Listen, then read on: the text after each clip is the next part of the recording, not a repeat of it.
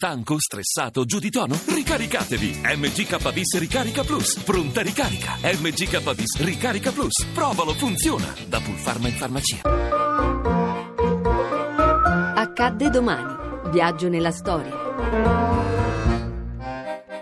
14 aprile 1912. Il Titanic entra in collisione con un iceberg. Affonderà nella notte tra il 14 e il 15 aprile. Vidi la nave affondare e la vidi spezzarsi. Per tanti anni hanno discusso su questa storia e molti non mi credevano quando sostenevo che si era spezzata. Ma ora finalmente ci sono le prove che la nave si spezzò davvero. Per un po' la nave sembrò piegarsi su un fianco prima di colare a picco.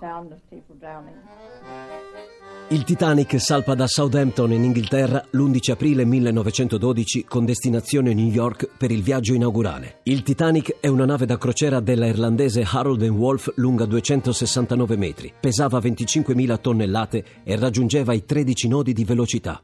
Costò all'epoca 7,5 milioni di dollari ed il biglietto di prima classe viene fissato a 3.100 dollari.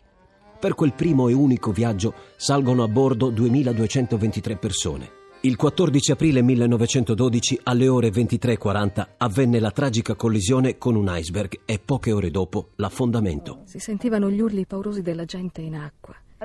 E poiché la mia scialuppa era piena, troppo piena, l'ufficiale responsabile, accostando altre scialuppe, fece spostare la gente, due qua, tre là. E questa fu la cosa più terrificante per me, perché io e mia madre fummo separati. C'erano le urla della gente che affogava. Non dimenticai mai quei momenti. Quando le luci si spensero e la sagoma della nave sparì, era come se il mondo intero fosse ammutolito. Fu tremendo. Alle prime ore del mattino del 15 aprile, più di 1500 persone erano morte, anche a causa del sottodimensionato pacchetto di scialuppe di salvataggio data la presunta inaffondabilità della nave. A domani da Daniele Monachella. Le ricerche sono di Mimmi Micocci, alla parte tecnica Stefano Siani, la regia è di Ludovico Suppa. Il podcast e lo streaming sono su radio1.rai.it.